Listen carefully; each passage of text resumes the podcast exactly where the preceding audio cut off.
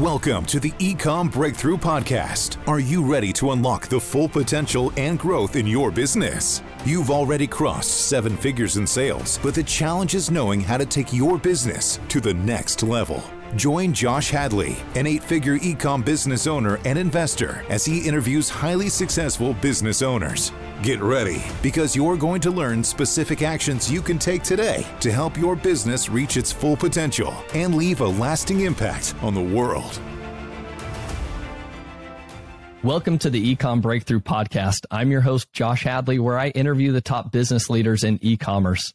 Past guests include Kevin King, Steve Simonson, and Stephen Pope. Today, I'm excited to be speaking with Simone Hammer, the VP of product at the Vimbly Group. And we will be talking a lot about sales optimization and mastering the basics of e commerce that allow you to scale.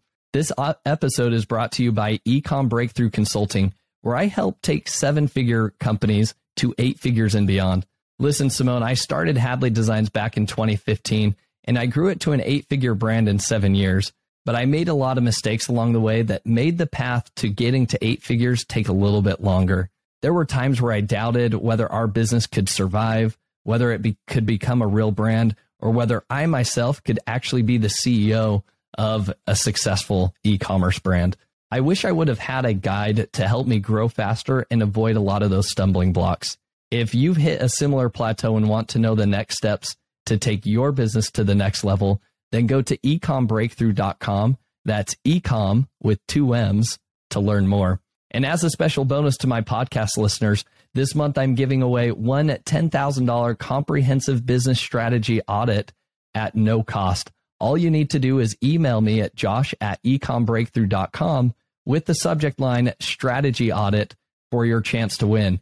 Tell me why you think your business should be the one that's selected. And don't worry if you're not selected this month because you will be entered for future months to come.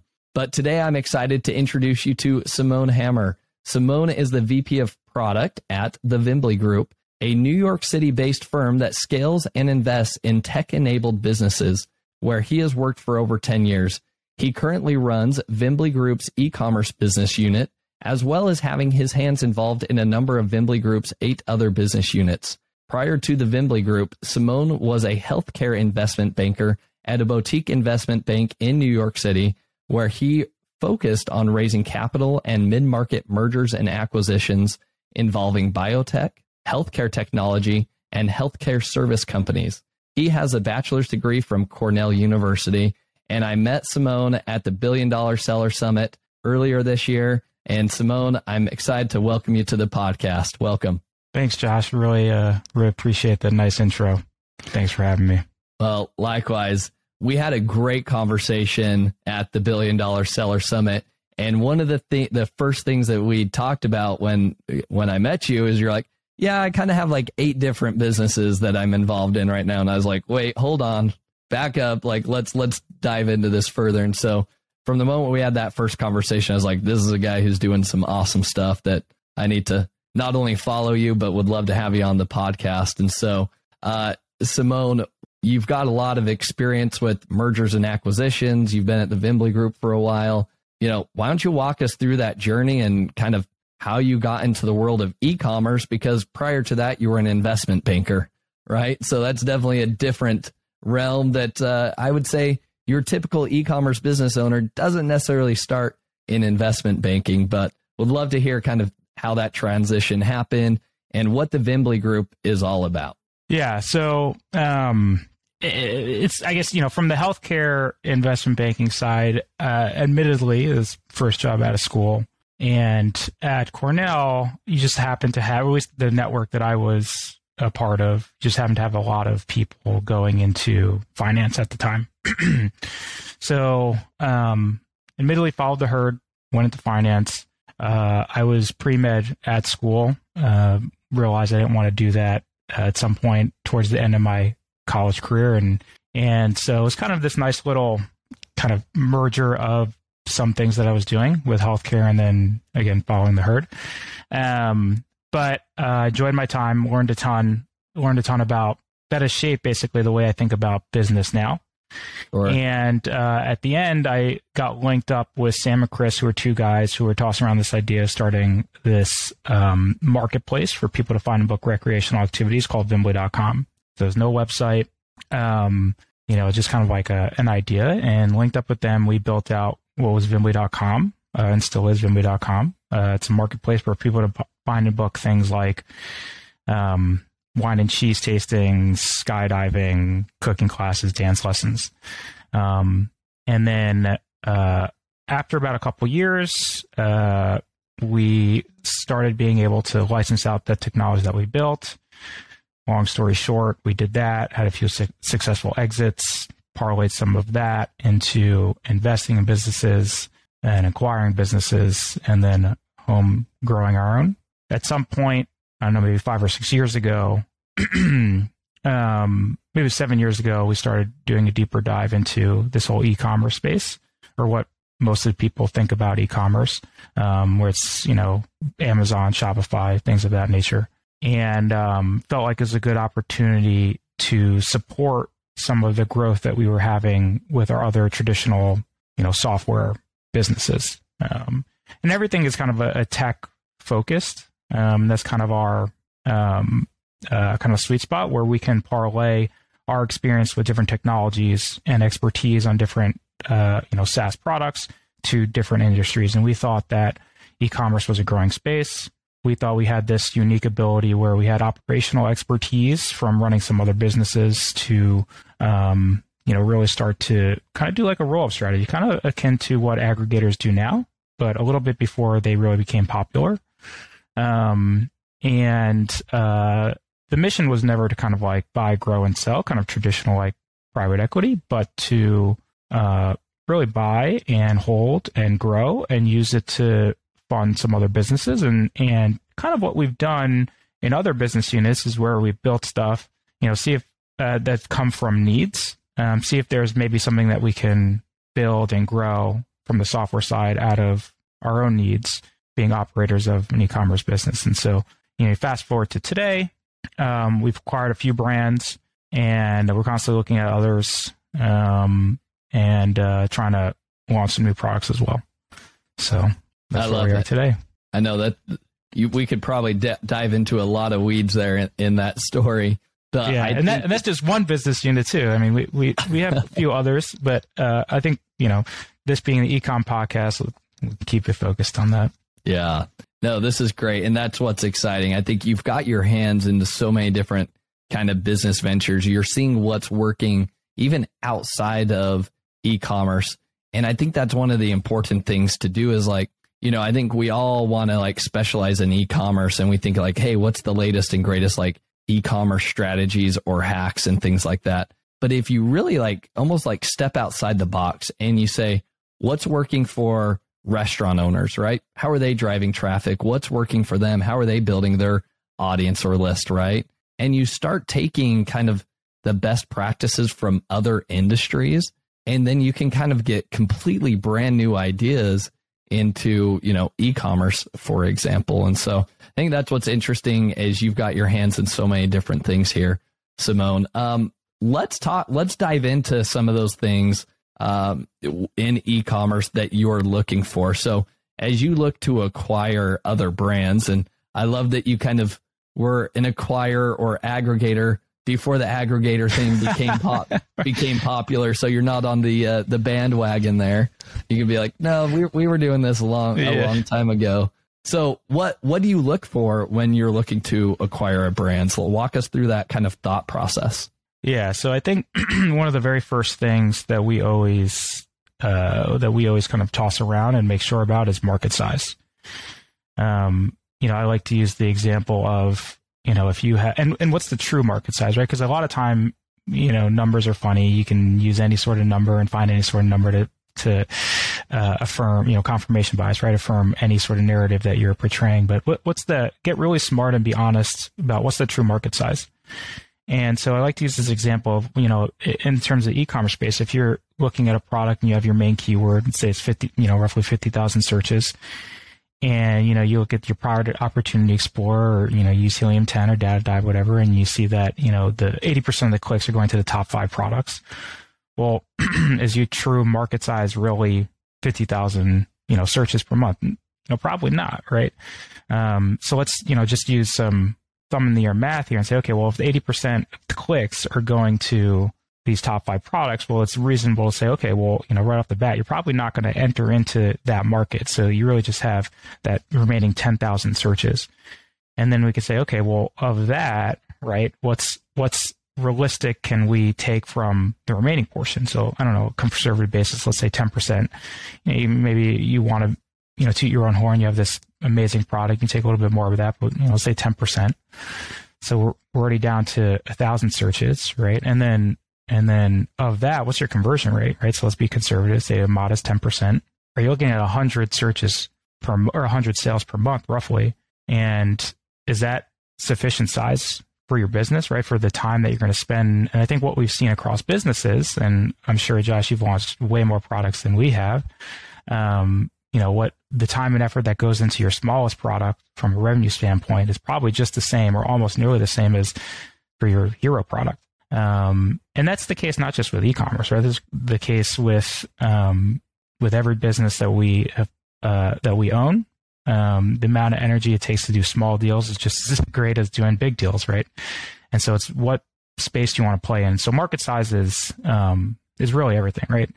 Um, especially if you start talking about, you know, you have a more niche product, right? And so, yeah, you may fit under this, right? Maybe you have a, you know, an interesting doorstop, right? Um, and doorstop, you know, has again fifty thousand searches. But are you really playing in just the doorstop marketplaces? Your if yours is super unique? Maybe not, right? And so I think getting really smart about that is is um, is pretty critical um, because that sets the stage for everything else that you're going to do and, and how much energy is realistic for you to put into this and, and what you can expect, right? What's your real ROI?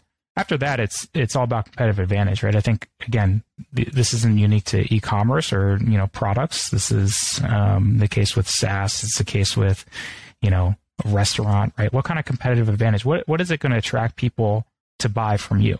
And um, I think we have some interesting things that we failed on in the e-commerce side. And you know, again, we all the past ten years, I think we've we've messed that up a lot. But um, at the end of the day, you know, why is someone going to buy from you?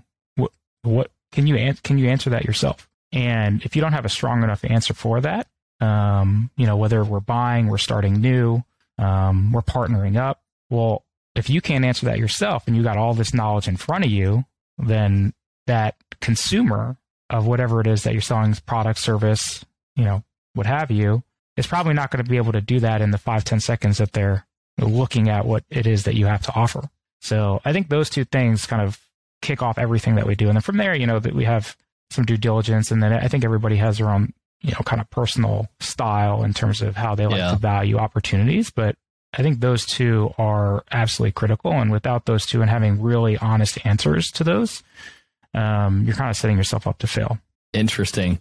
I love that you talked about, you know, the market opportunity first and foremost. So I guess at this point, you guys are kind of like swinging for the fences, so to speak, right? Like you're going, you want to move into products where there's massive, you know, market opportunity. Is is that what you're saying?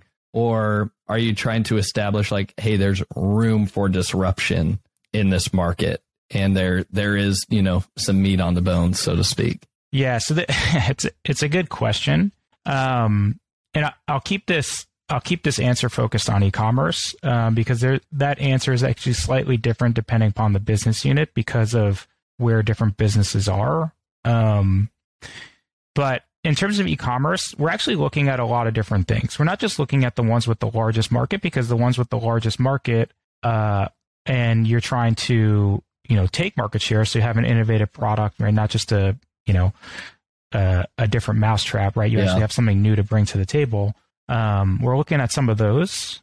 Um, but at the same time, we're also looking at some, to use a baseball analogy, right? We're also looking at just some singles, right? Because a lot of singles, equals a home run, right? And so, um, we're kind of looking at things across the board. Uh, when we look to acquire, we're generally looking at things that have a big, bigger market potential because there's a lot more things to get a deal done over the finish line and and then there's kind of a lot of work to incorporate a business that you acquire um, rather than starting a new product within your portfolio Yeah. Um, and as I think we're starting to see across e-commerce space, more people, you know, especially us now, are, are really starting to try to focus on um, brand building. And in those situations where you're building out a, a, product line and you're actually building out a brand, having a bunch of singles is not a bad thing because there's a lot of different things that you can do um, with those smaller products. Yeah. So um, it's kind of a roundabout way of saying we, we kind of look at everything from an e-commerce perspective. Um, but going back to it being a market size, we have to know ahead of time, like, you know, if we are going after a smaller market, we have to know that in advance because we're going to say, okay, well, we know that this is a smaller market. So when we prioritize and when we do different things, we're going to allocate it only the attention that this is going to deserve because it's never going to be mm. bigger than that. Right. And so it's a, it's an ROI question at that point, you know, return on investment. And so maybe this is like the investment banker speech coming out in me, but, um, I think, you know, even in those questions where we say, okay, we'll go after the smaller market, it's still of utmost importance because then it's going to affect later on how we view that ROI and how we view how we prioritize it and how much time and energy we're going to put into it just because of the return that we could potentially get on that smaller thing. It's not that we shy away from it. We just have to know upfront um, what that math is to make it uh, actual add up to positive value. Yeah.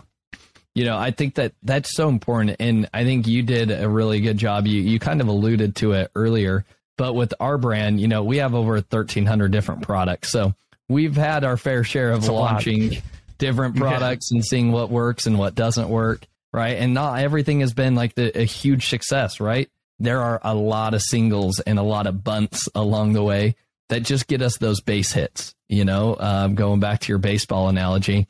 And then we have had a handful of those home runs that do like just move the business further, um, that much further but I like, you know, especially as we're moving into a more mature phase of our business, we are now finally kind of going into those bigger product opportunities that are going to require extra capital and probably advanced strategies in terms of being able to market those products um, than we did before. So I'm curious to hear kind of your thoughts, Simone.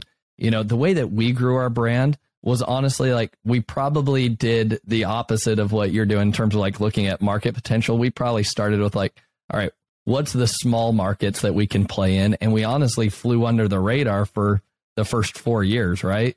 Like you would look at our portfolio and the best products doing like maybe five to 10 sales a day at best, right? But yeah. we've got a bunch of singles that are just like, that's compounded. Like it's a more, it's a multi million dollar business but yeah, granted, there there are, are a lot of SKUs. So I'm curious, like in, in your experience, maybe there at the Vimbly Group, um, unless you're VC funded and you just come with a, a, bunch of cash and you know a bunch of connections where you can just hire a bunch of executives to go run things. Do you almost recommend you know people just kind of like scaling up like piece by piece, and maybe it is okay to maybe start by playing in those smaller fields, right?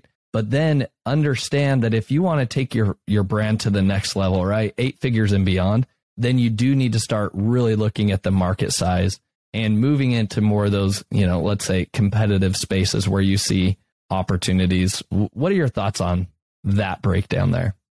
Yeah, I mean, I I, I think that's that's probably really. smart. I mean, the way you did it from uh, you know, for us, again, it's a, it's a little bit different because we were coming from a place where we were going to start by acquiring, right? Right. And we did that because it's a lot easier to acquire a business that's already at one than to go, you know, go from one to N is a lot easier. Um, I mean, there, there's some troubles, don't get me wrong. Um, but going from zero to one is a lot harder a lot of times.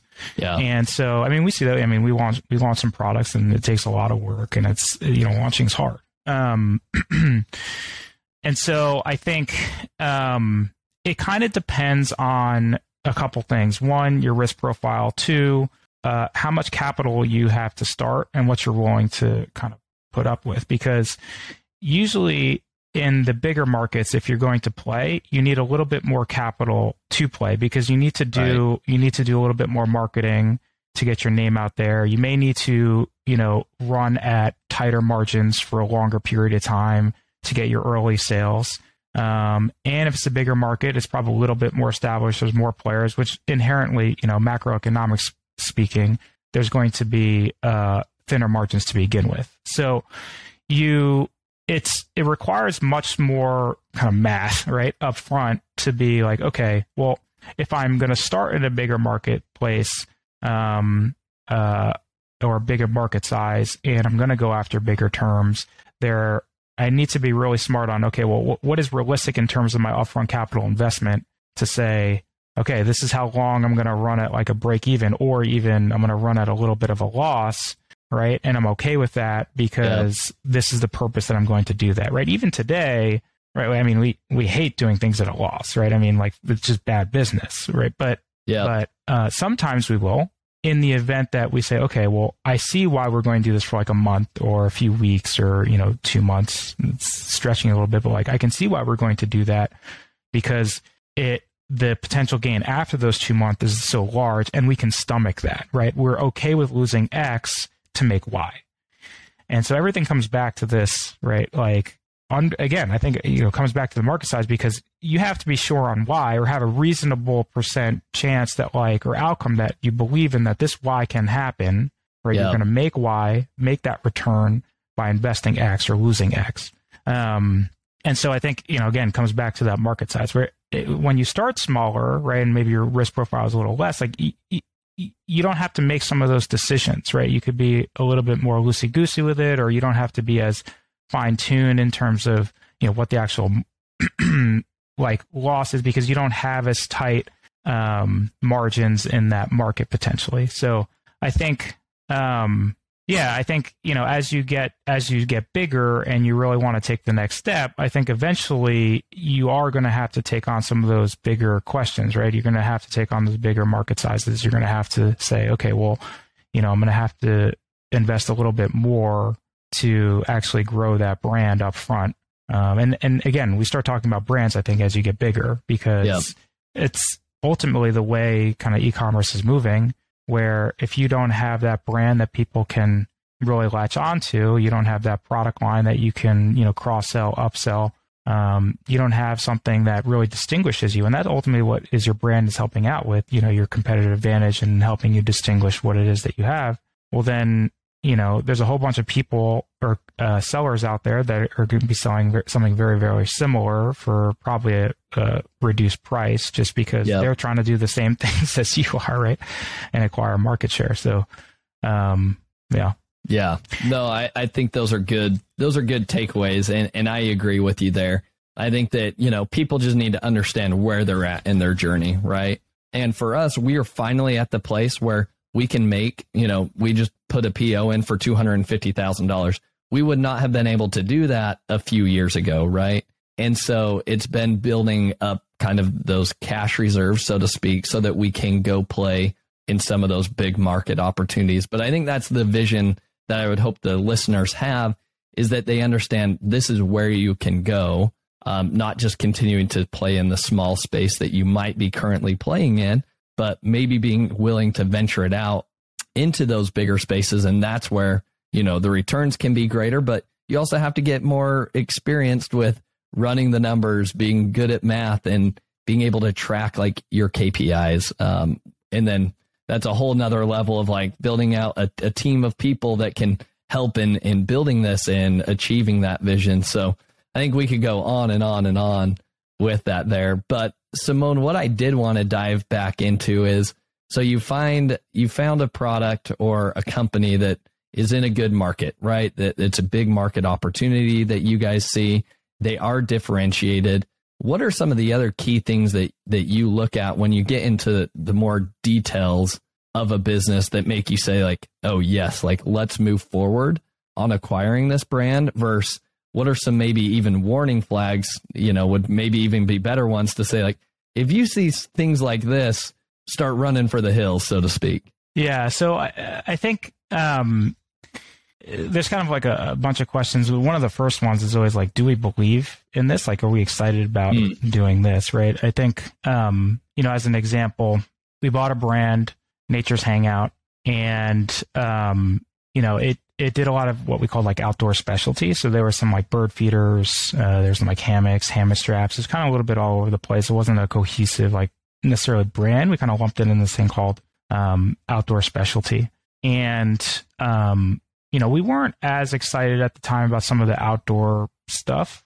Uh, so, um, or what I would consider traditional like outdoor stuff. So like the hammocks, hammock straps. We were more excited about the bird feeders um, for a number of different reasons. And um, you know, one of my partners, uh, he had a bunch of birds growing up, was super excited about it, right? Like, um, you know, I had a few bird feeders before we bought the business, you know, and and he was like all gung ho about that side of it, and and so we are super excited about it, built it up, we are killing it, and we're like, okay, well, you know, maybe we have um, a kind of a, a little segue into this like animal space, if you will. And granted, this was also at the time where very early on, Nature's Hangout was actually the um, first you know traditional e-com business that we bought, or am- what's called Amazon business that we bought. And um, so this was more back in the day where we were just throwing up products, and people could just throw up products. You didn't really need to build brands, and uh, and that was all well and great. Like you could build a really big business just having ad hoc products.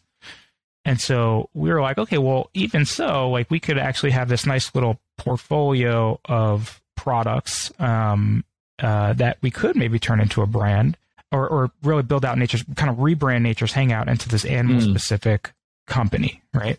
And we looked at bat feeders, squirrel feeders, a whole bunch of different things. We're doing some test buys, and um, and squirrel feeders ended up bubbling to the top for a number of different reasons. And, you know, pretty quickly, actually, we were, you know, kind of top of the page. We're doing pretty well. Um, and, uh, you know, I, for a number of different reasons, but one of the biggest ones is we didn't 100% believe in squirrel feeders, right? At the end of the day, yeah. it wasn't really a space that we wanted to play in and you know we had our sights on all these other things right? And this is a, also i'm going to double back on kind of focus and priorities and keeping the main things the main things here. Um, but i think at the end of the day right like we saw with squirrel feeders was that look there's like a nice market opportunity where we kind of like carved ourselves out. We're you know ranking really well. Um, and we didn't listen to what the customers were saying at the end of the day for a number of different reasons. One, we didn't believe in mm. it. Two, it was just our fault. Like we should have like, you know, now this is like a critical piece in, in when we assess things, like what are the customers saying about these products, right? And we, we yeah. just flat out were not doing that, which is a shame too, because, you know, it's bad on us because we came from a software space where, you know, I was lead product on a number of different businesses that we built out. And my whole job was just to listen to customers. Right. And, and the way we built our product was by listening to those customers and uh, we just didn't do that. And we took our eye off the ball overnight. Our rating went from 4.3 to 4.2, which meant that on Amazon the stars went from 4.5 mm. to 4. Yeah, right. And sales tanked overnight. You know, long story short, we never recovered from it. And uh, recently, we just made this decision to kind of write down the inventory. So we basically considered a total, all the inventory we had, just total loss wow. on our books. Um, and so, you know, lesson learned from that pretty quickly. Uh, you know, when, when we're looking at businesses, one, it's got to be something that we're that we're excited about because you're not excited about it. Well, you know, everything goes out the window. But two, we got to yeah. got to look at the qualitative stuff too, right? Like we can look at numbers all day, we all day, but again, numbers paint, and the especially you know in the day of these brokers and and you know so many people selling their businesses and and putting together pitch decks and and IMs that with all these numbers that look really good, and we just come off COVID times where yeah. Well, some businesses just exploded, right? Yeah. What numbers are real versus what's not. And sometimes it's kind of hard to, to differentiate. Um, uh, and so that's why you got to layer in the qualitative stuff. And, and again, we, we didn't do that. You know, bad on us. Should have known better. Um, won't make that mistake again. what other qualitative stuff would you say that people should be considering then? So, aside from you know what people are saying about the product, products themselves, right? I think what people are saying about, you know, this is from a building brand perspective, but mm-hmm. what people are saying about the brand, right? Okay. Uh, do they have great, do you have great customer service? Do people like, you know, do, are people unhappy with their uh, product for X, Y, and Z reason? But then do they follow up with, oh man, this customer service was amazing? Yeah. And that kind of brand equity counts for a lot. It's hard to value, but if you have passionate people uh, and people who are excited about what you're doing, well, then you can get them from so do a lot of advanced kind of marketing strategies, uh, or you can imp- use them for a lot of the advanced marketing strategies that you want to do. And you have a, a platform to then go and launch new products, to test products out with, to yeah. um, to do a whole bunch of different things where you know, you have a target audience immediately at your disposal and they already like what you're doing. It's actually really hard to even get people to know what you're doing and then get them to like what you're doing. Yeah. So if you even have that, right, well, then you're a few steps ahead and then you could do a lot of different things. Um, and so I, I think, you know, really seeing what people are saying about the product, what the brands, and I, truly listening, right? And then uh, I think that's really big. Um, and we do some stuff, you know, ahead of time also where we'll, uh, like before we actually get into diligence with, you know, or get under um, LOI with a company where we'll go out, buy a few products and like literally do like some guerrilla marketing stuff where mm. we'll get some people to come in the door, see what they say. You know, we'll do a bunch of surveys. That's a little bit, I like seeing people, right? Again, this is going back to software days. Like I like seeing people interact physically with the product, right? Whether it's software, yeah. whether it's a physical product, like seeing their eyes, seeing where their eyes go, seeing their nonverbal cues, I think is immensely important, right? When someone yeah. says they like it, but their body language is like this, yeah, it's pretty good.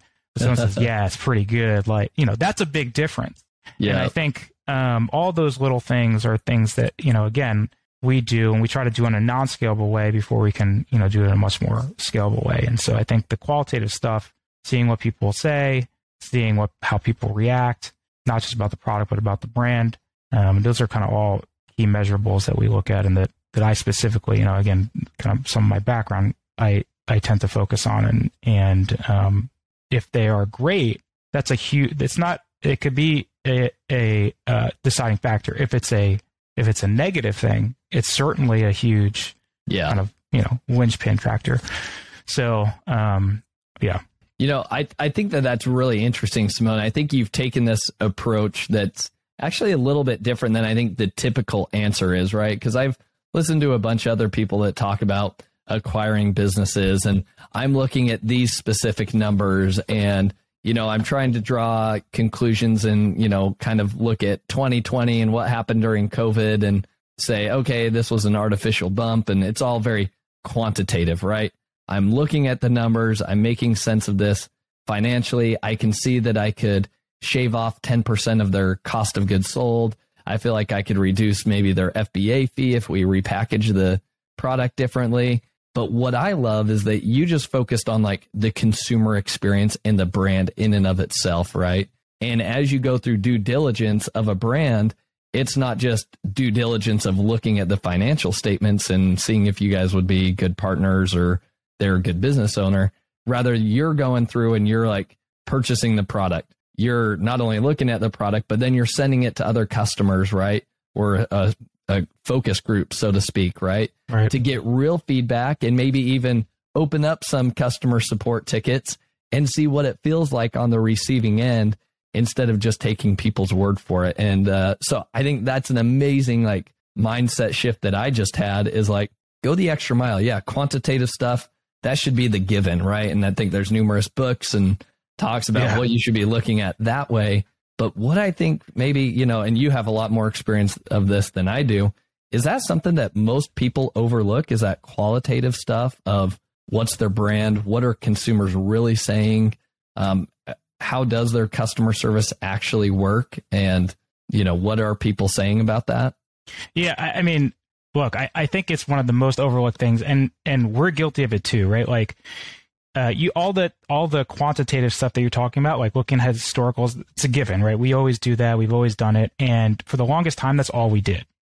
And um, you know, one of our brands, Cresimo, right now is going through a, a major shift in that it, for such a long time, survived on three products basically. There's a whole, you know, there's more SKUs, but it was basically or more ASINs, but there's there's effectively three ASINs. One of those um, it's basically a shell of itself now, and part of the reason why is because uh, you know actually if you'll devote me for a second, I had yeah. this, so uh, pre-COVID and even through the first um, you know couple years of COVID, and depending on where you want to you know start and stop it, I guess, um, or you know where where the beginning until now is, I guess. But first couple years of it, um, it was doing incredibly well, right? It was something like anywhere between 25 and 35%, or it accounted for 25 to 35% of our gross margin. That gross margin, I'm including everything from landed costs, uh, 3PL costs, FBA costs, um, advertising, marketing, returns, all that stuff. Wow. Uh, okay. Uh, just not just not like overhead and and software things like that nature, but but gross profit, right? And um, so it was a large part of our business, um, this one product. And um, you know, during the beginning of COVID, I got my hands on a competitor, one of our biggest direct competitors, their information memorandum, which is basically like their uh, this deck. Uh, it's like 50 pages of their business because they were trying to sell their business. Okay. And through like you know like you know my, my partner sam he has just a ton of connections in the entrepreneur space ton of connections with these brokers and so we get a lot of deals right across okay. a lot of different industries um, and so we just happened to get a direct competitor's information memorandum right so this gave us everything about their business right we, we knew yep. their numbers we knew um, we knew uh, who their suppliers were, right? What their strategy was, what their projections were, like, you know, you name it we knew it. And uh, I mean, we were like, we could look on Helium 10 and know that we are dominating, but then we saw the real numbers. We were, you know, we were dominant player in the market.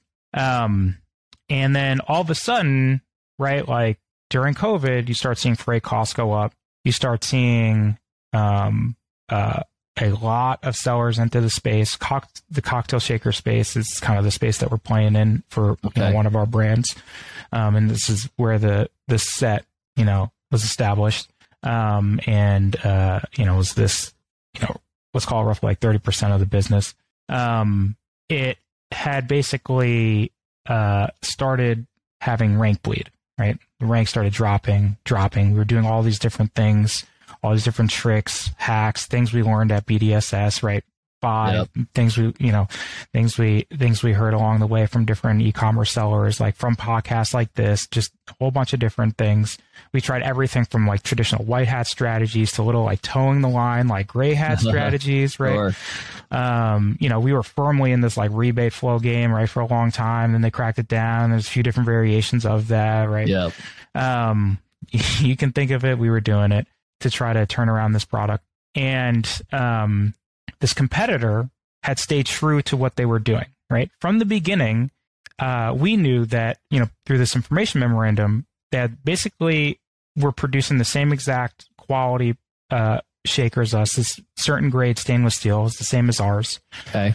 Um, the, you know, if you strip down all the marketing speech, it's effectively the same product. And, um, however, what they did do though was they got a couple patents on like the the there's a stand they got a patent on it for the design. They did a couple other things and they got some patents, but they built out a product line and they, from the beginning, even though they were they were getting way less sales, they were marketing their their products for ten to twenty dollars more than ours. And and on a mm. main product compared to their main product, right? I think there's like a seventeen dollar difference at the time, right? In, in the beginning.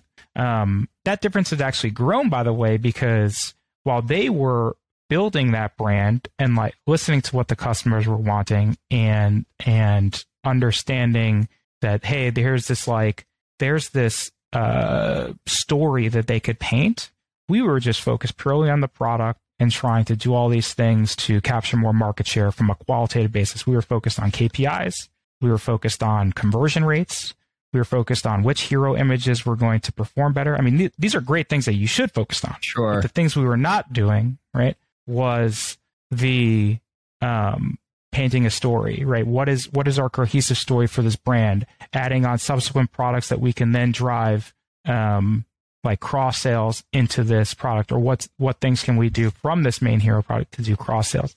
And their price, you know, now we're talking about fast forward a couple years, right? So today, their price has never wavered. Even some of their products are now more expensive, right? They've increased mm. price. Yeah. Like even more laying into their narrative of this premium quality, right? Like all this other stuff. And we tried to add that on now later, right? Try to like raise price, say premium, do all these kind of little like marketing tricks, and nothing's really working. Now, they still don't actually have as many reviews as us because we there was just such a big difference, but they've dramatically closed that gap, right? Their their star rating has stayed at five stars. I think it's like 4.8, right? Ours has stayed pretty consistently at 4.5. I think it's like 4.5 and actually shows, you know, four, shows 4.5. Um, but again, like we've actually had to come down on price a lot. And now there's this race to the bottom in this space mm. where, you know, if it wasn't for the fact that we were so diversified and we had this coffeeware side. We had a couple other brands. Um, we're playing in a couple different markets where we've actually grown a lot. We would like it is a shell of itself. This product, and we would be really hurting if it wasn't for that. And I I say that because th- this whole this is a story of us not listening to again going back. You know, the squirrel feed is another one, but going back to this whole uh, asset of uh, and I call it an asset because it really is of, of this qualitative information that you can get from your customers, right? And yeah. what is it that they're saying, not just about the product, but about the brand? What they were saying about this brand all along, which we just completely weren't looking at because we were so focused on our KPIs and testing and iterating. Again, not saying those bad. You should be doing those things. You should be doing a lot of that. But yep. the, I think the qualitative stuff is something that we've now find ourselves having to readopt, right, from an e-commerce perspective, um, and really make it a big focus for us when we look at it. Because with that, you can do a lot of things. And it's become, you know, I think in terms of a trend, right, a, a an actual industry trend, it's become a much bigger thing. If you don't, if you're not building brands, and you're not focused on the the qualitative side of things, then you know you're you're just selling product. And yeah. eventually, it's going to happen like what happened with us with the cocktail shaker, where you have um, a business that is effectively uh, suffering and competing on price and we're going to lose on price all day long. Where a direct competitor now is they're not competing on price; they're competing on brand. And so I think that's you know this whole aspect of adding in when you're looking at when you're looking at what product you want to sell, even if you're launching a new product, right? Like you can get samples from suppliers, right? You can see you put you can put the current leader and your sample in someone else's hand and be like, hey, you know, what do you think about this, right? Um, we do that now, right? And I think the the amount that you learn is a much harder to kind of like reconstruct and paint a, a specific picture like you can with numbers. And so yep. Those yep. two things uh, uh, in this day and age, um, and again, I don't think this is just applicable to e-commerce, right? I think this is applicable everywhere across the board in business. Um, it's just a critical piece. Yeah, no, I, I love that story that you shared there. And I think it's so important. Um, and it's jogging a few ideas in my own mind of like things that we should be focused on in our own brand because this entire year we've been so focused on like driving KPIs, establishing a scorecard for the business, where we at quantitatively all the time. But what we're not doing a great job of is kind of like what you talked about is like we do have like our customer service monthly report, but like we're not building that into like we're not tweaking our copy or anything like that based off of what we're learning um, so if you could go back in time, Simon, like what was it that the customers were saying that you should have done if you could go back in time? Like what would you have done? What were people saying? And how could you have changed the narrative? Yeah. So, uh, well, one thing people were really liking a different, uh, like shine on the cocktail shaker. And, uh, this is not like, not like we were getting bad reviews, but hidden in good reviews were, uh, and not just our reviews. Like we also look at, I mean, especially now, we look at reviews of our competitors. But hidden in a lot of the good reviews was this concept of like just a different shine on the shaker, right? Like ours is not that it's not shiny, but I would consider it maybe a little bit more matte than polished. And the look that people like right now is just polished, yeah. right? And that's like a very easy change. You be like, hey, Squire, like let me just change it from this look to a little bit more shiny. They can do that very easily. well, I, I know now they can do it very easily, but it's just not something that we're like, you know, we're doing so well uh, from conversion rate. How can we go from 20% to 22%, right? Like that's a huge, like that 22, that 2% yep. increase in conversion rate is X amount of increase in revenue, right? Like great. Um, uh, so that, that actually was a really big one. The second thing is, um, people were really liking the aesthetic of their stand. Um, and we had some stands, but we didn't, you know, when, when we ran some tests, it was never the first thing that people pointed to when we did stuff online. Mm. We've gone back and we try to do different things with this product now, but the interesting thing is when we did stuff um, in person, people would pick up the stand and they would play with the stand a lot longer and, and their eyes were drawn to this stand. And so while you know, we ran, you know, a whole bunch of PickFus and we've been running PickFus forever, right? We used to do yeah. PickFus on different products. We'd run five second tests on a whole bunch of different products way back in the day, like landing pages, home pages, different things, you know, our different businesses.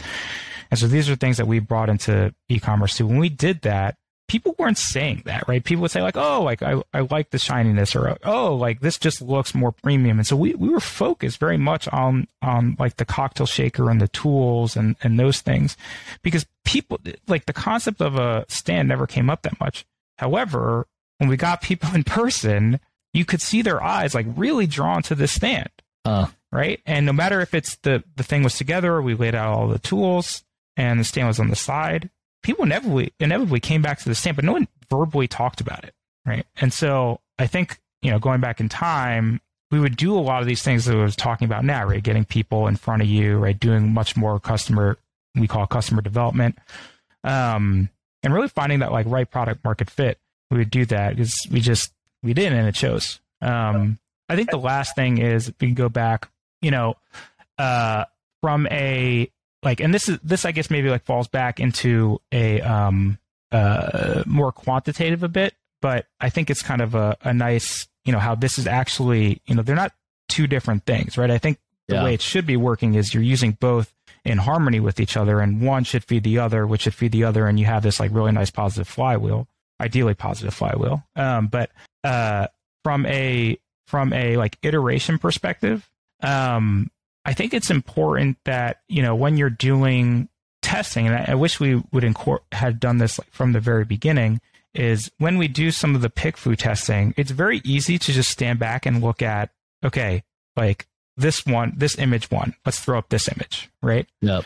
Um, and then you know go on to the next test and say, oh, this one won. Let's do this one. Or you know you you throw up uh, some bullets and you're like, oh wow, like rank over this period of time is dramatically better than that. When you do some of that that testing, there's a whole qualitative component, like even on PickFu, right? Like the bottom is all the written responses. Yep. Right. There's there's all this interesting feedback that if you go through and understand why this one won, well then it may be winning for reasons that you didn't expect. And that's kind of what was happening for us. Right. We consistently would test out like hero image and, and ours would win. But yet, you know, our click through rate never really got, I mean, it got better, but it never really like got that much better. And ultimately they improved upon us because there was this underlying, you know, uh, qualitative component to it where people were starting to say, or through like, uh, you know, you kind of have to parse through that they actually like the shiny bit more, or they like certain tools, or they really like the stand. But that we thought that you know oh like we add some flair like we make a non-TOS compliant hero image and yeah. you know we'll have it up for as long as Amazon lets us, and and that wins PickFu, so it's going to win here. But that those weren't the reasons why it was winning, right? Mm. And over time, we started to not win anymore because those things that people were saying underneath it, you know, ultimately went out. Um, yeah, yeah. I think those are those are great takeaways. And Simon, I know we we talked about this prior to the interview, but you had a great kind of takeaway from Billion Dollar Seller Summit, right? And it was just kind of like getting back to the basics. Is this the brand that you're kind of referring to, or is that kind of a separate story in and of itself? Yeah, same brand, same brand. So, um, you know, the beginning of this year was was a little bit painful for us for a number of different reasons. Um, you know, I think a lot of e-commerce sellers are going through it. it just industry trends were tough, right? Like rates going crazy. Um, we're still reeling from that. Um, and a number of other reasons, but, um, so basically for a few months prior to BDSS, we had a hero product um, on the coffeeware side of this brand. And uh, so we talk about, uh, you know, there's three, historically speaking, there was three products that make up, you know, let's call it like 75% of this brand's profit. Um, and so one was the shaker that we were talking, shaker set that we were talking about. Um, and then another one was this uh, coffeeware airpot. Um, so, you know, if you ever go into like a hotel conference room, right? This thing that holds like three liters of coffee is a pour yep. spout. So we sell those. And um, what we started seeing, let's call it from the spring, uh, was we started seeing rank bleed. Hmm. Not sure why. So, you know, what used to be a bestseller, all of a sudden now no longer has bestseller badge. Now it's the middle of the page. Now it's kind of teetering off, falling off the first page. Even for like a few days, f- fell off the first page. And we were doing a lot of different things, like pulling again, like trying a whole bunch of different hacks, trying, you know, a whole bunch of different let's call them intermediate to advanced level stuff.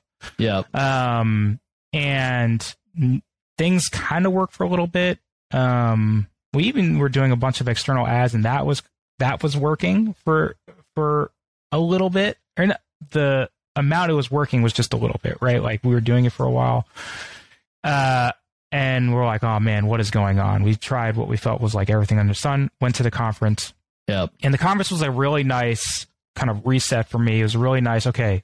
You know, one of the speakers, Anthony from Data Dive, I thought he did a phenomenal job. And, and my biggest takeaway from what he was talking about was like, hey, let's get back to basics, right? Let's get back to the things that, you know, if you can master the fundamentals, well, then you can start to build again.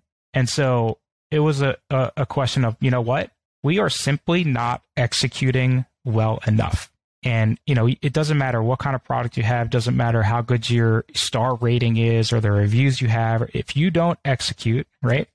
Uh, same thing in anything, right? Sports, whatever. If you don't execute, if you don't execute well, well, you're going to have suboptimal results. And yep. I felt like that's what was happening. We simply were not doing the basics well enough. And so came back, told the team, okay, we're going to execute better, right? Like we are going to get back to square one. We're going to get back to listing optimization. We're going to get back to um, looking at what people are saying. Where where can we improve our product? We are going to improve our images, but use it but use these tools that we've kind of fallen away from, right? And and because it used to be a bestseller badge, we kind of stopped touching it because this concept yeah. like, oh well, it's we don't want to touch it. It's, it's like the bestseller, yep. right? Yep. Yeah, yep. don't want to touch it, right? Yep. Terrible idea, by the way, right? Lesson learned, right? Terrible idea. Like it doesn't matter if you have the bestseller badge or you don't. Like you should be iterating on your product. You should be listening to your customers. You should be, Good you know, feedback. you should be pick fooing, right? you should like if you have 25% conversion rate if you have 30% conversion rate you can always get better conversion rate you should like if you still have the same amount of traffic but you have better conversion rate you have more sales right it's that simple right yeah. you can your job should always be trying to get better conversion rate right and you do that by you know listening to your customers like consistently pick fooling seeing what people have to say why people like certain things better than others and, and then incorporating that into the next round of iteration i think anthony mm. again did a great job of really highlighting that and he has his own ways of doing it which i loved um, but anyway so our our airpot it lost a ton of rank came back and one of the first things we noticed was like oh my god uh, some keywords have changed the the search volume has changed and Amazon is doing different things in terms of weighting where the placement of certain keywords and how much emphasis they placed on that. It seemed like it changed. And so we, all we did was we took a keyword that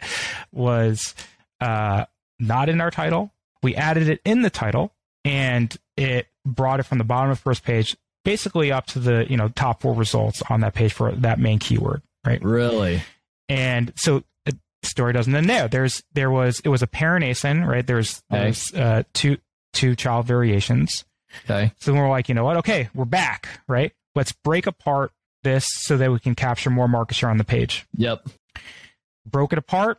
The hero fell back again, almost like within a few days. Mm. It was crazy, right? The drop was precipitous. Like, what, what, what, what just happened? Interesting. Again, did the same thing. Got back to the basis. We're looking at the was looking at the um, listing.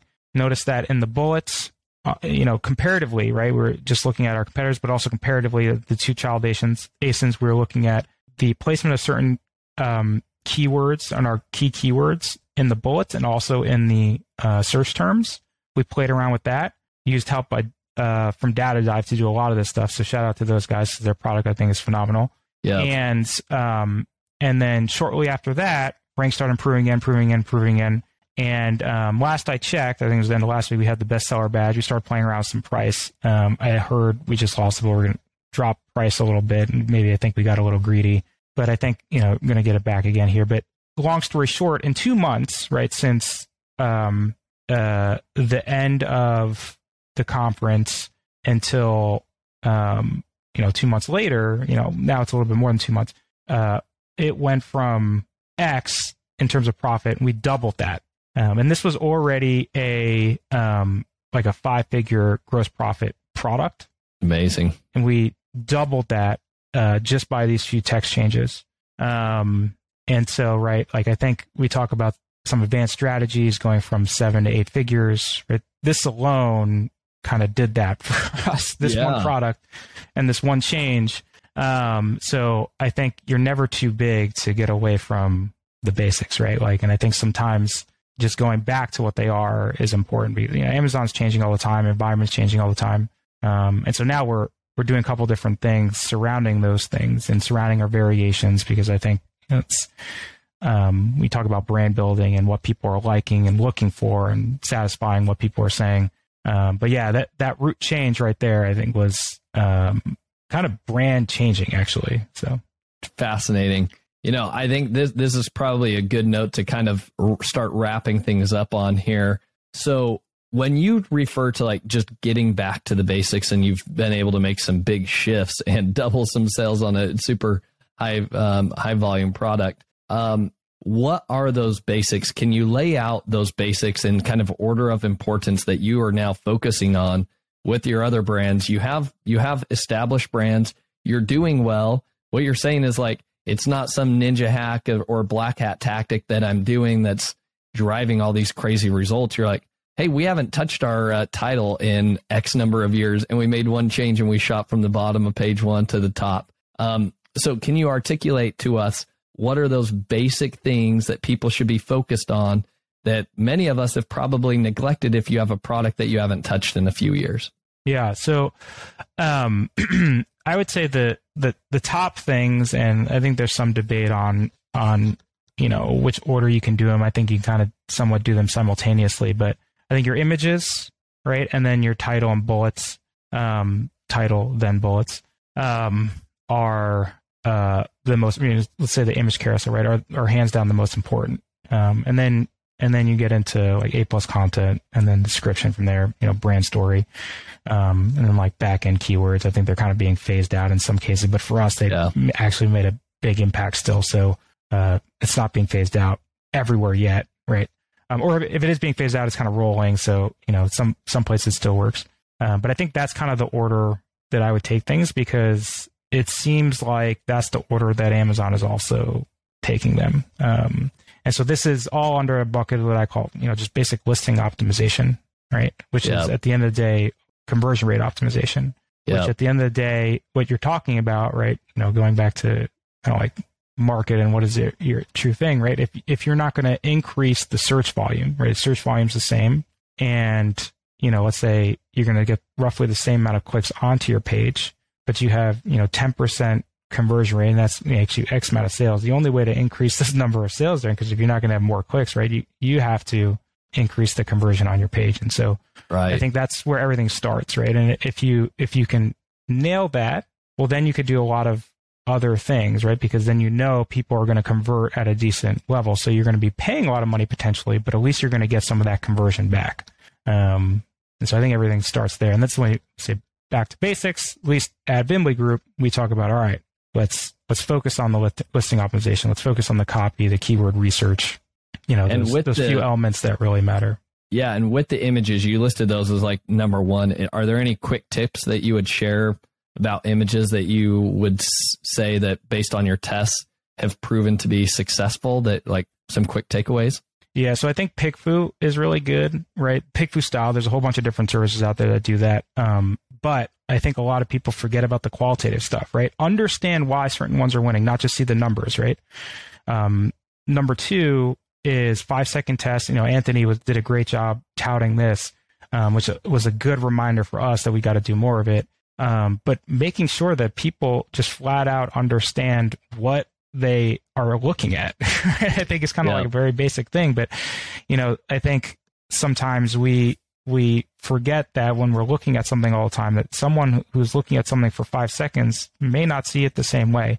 And um, I don't care how complex your product is, there is going to be a way that you can portray that in a manner in which someone who's quickly going through it can understand it.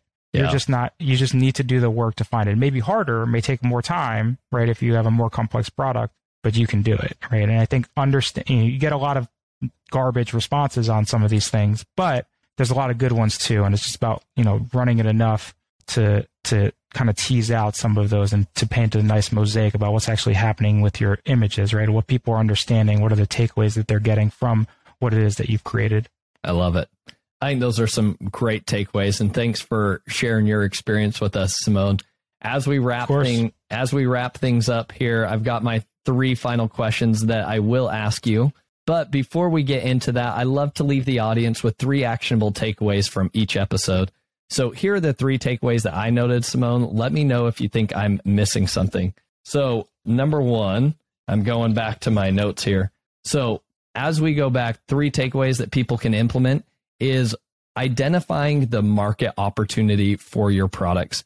Are you playing in a big market or are you playing in a small market? Um, and you used a good reference where, you know, the amount of effort and time that it takes to create the listing images, the title, the copy, and all of that for a product that is in a small market is actually the same amount of time that it's going to take to launch a product in a bigger market. Now, with capital being aside, right? Um, those as you look at your return on investment, you need to start seeing like if I launch this product, what products am I saying no to? Or if I'm acquiring this brand, what other brands am I saying no to?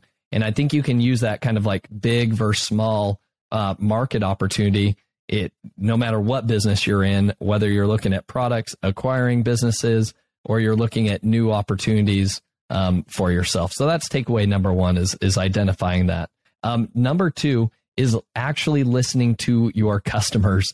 And so we we talked so much about the KPIs, understanding conversion rate, click through rate, impressions, all of that stuff is good. But at the end of the day, get back to the basics of like, do you understand what your customers are saying? When was the last time that you actually looked and and fielded some customer service emails? Um, we just had our VP of operations for our business cover customer service for three days. And although you know you could you could say, hey, like this guy's pay grade is is much higher than you know doing regular customer service cut and paste um, you know remarks. He now understands our brand, some of the pain points that customers are having better than he did before, and so. Uh, I do it at least once a year. I cover customer service. So does my wife so we can get a, a little flavor of like, wait, what are people actually saying? Um, so that's that's a quick takeaway. And then last final takeaway is get back to the basics and keep testing, keep iterating because that conversion rate is one of the most important things. Whether you're selling on Shopify or on Amazon, don't just set it and forget it. Again, there's a lot of the gurus that preached, oh, Amazon, make all this passive income. Like, that's not what e commerce is about. It is not passive income you have to be regularly testing. Or, like you kind of shared in your story there, Simon, like somebody else is going to start to chip away at that market share. And you're going to look back a couple years later and be like, oh crap, where did it all go? We've seen that happen in our own business as well. And so, uh, this is me talking to myself at the exact same time. So, those are, I think, three real actionable takeaways that everybody can apply to their business. Simon, is there anything else that comes to your mind that we didn't cover? I, I think I think you got it all. Uh, I could see that you must have done really well in school. You you you listened intently the entire time. well, thank you. I, have been jotting down notes because you were sharing a, a, lot of great value. Um, Simon, as we wrap things up here, what has been your most influential book that you've read and why? Um, so I think I'm going to go a little bit off the map on this one. I think most of the time, probably people come on these type of podcasts and, and say stuff related to e-commerce or business in general. I got a ton of those, but because people use that often, I'm going to go with something a little different. Um, the book is called um, uh, "The Power of Dreams: Why We Sleep and Why It Matters." It's by uh, mm-hmm. Matthew Walker. Um, the analogy that I like to give is effectively, look, if you're not optimizing your sleep, it's kind of like you're stepping over dollar bills to pick up nickels. Mm. Right? Like everything stems from getting the requisite amount of sleep. And I think people take it for granted. I think we live in a society in the US here where, right, it's like kind of like, you know, working these 80 hour, 90 hour, 100 hour weeks, getting almost no sleep, uh, like is often promoted. But I think if you took a step back and you did an experiment on yourself and, uh, you know, I got this Oura ring to prove it and, and, you know, productivity, um, you know, accomplishments to prove it where if you took a step back, you got a requisite amount of sleep for you. Um, the amount of clarity that you have when you're working and the amount of creativity that you can add to that clarity is incredible. And so I think there's almost nothing more important than sleep. And uh, this book kind of dives into the importance of it. Um, and uh, to be perfectly frank, I was scared. It scared the crap out of me because of the negative ramifications of not getting enough sleep, which, you know, coming from the investment banking world, uh, I lived for a yeah, long time. Sure. So, uh, yeah, that's that phenomenal is book. great feedback. That's one I'm going to have to check out. And I would probably that's probably going to lead into the next thing. What's your favorite productivity tool or resource? well, so uh, I got two for you. One is this Oura Ring. Uh, Okay. lately. Um, also, as a quick you know callback to we talked about customer support, right? Like these guys have a phenomenal product. I can't even tell you how great this product is and how much it's impacted not only you know my life on a day to day basis, but also some of my close friends and family. Uh, because like I have not stopped talking about like how great Oura is, how Mm. important sleep is, and how they should iterate on it, and like you know read this book and all this stuff. Um, uh, but their customer support is so bad, and you can go on Facebook and you can see it's littered, including including posts from me, littered with responses on their posts with people who are irate with their customer support Uh, basically they have this problem where they grew really really fast and they claim that they didn't get the customers they didn't have enough help and they couldn't hire people fast enough to handle all the customer support interesting. so take that for what it is but it's made me right like less thrilled about the brand like not want to upgrade like i this was like the third ring i have and i like upgraded a couple times Okay. I almost don't want to, and I still love the product itself, but I almost because I don't like the brand anymore because of this terrible customer support experience, I almost don't want to level up, right? I don't want to get the next product that they come out with or the next version of this, Interesting. even though I'm now like a lifetime user of this thing, um, because of their customer support. Interesting. So, so that that's one. And a quick for the second one, I think for a productivity standpoint, I really like Workflowy. Um, it's really light, easy to use. Um, it's kind of like a bullet system where, or a Google Doc system, but then you can uh, like zoom into or zoom out of bullets. And That's so cool. it's like a single doc that you can have access to on your phone or your laptop, kind of wherever. Right, there's both a mobile app and a desktop app, and um, and you can just set up, you know, your few main bullets and then zoom into each one and continuously zoom in, you know, zoom out, what have you. Um, but it's it's effectively kind of starts out as in one doc, so it's a nice little like light thing where um, I do a lot of my planning. I do personal stuff. I have some work stuff, um, and uh, it's really easy and lightweight. And I think for me, simple tools always end up being the best because then they're easy to use, they're quick to use, you can have access to them anywhere, um, and uh, it's kind of you know not a lot of bells and whistles. It's kind of a, a big thing for me, kind of yeah. decluttering, So workflowy, correct? workflowy. Workflowy. All right. Yep. Workflowy. All right. Very good. I'll check that one out too.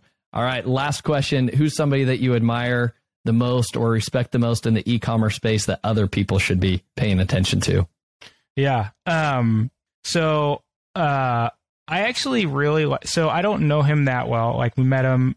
I met it. You know, I had a chance to talk to him a couple times at BDSS. But I think Kevin King is. Uh, I'm really impressed with. uh, his ability to grapple with some of the new things out there.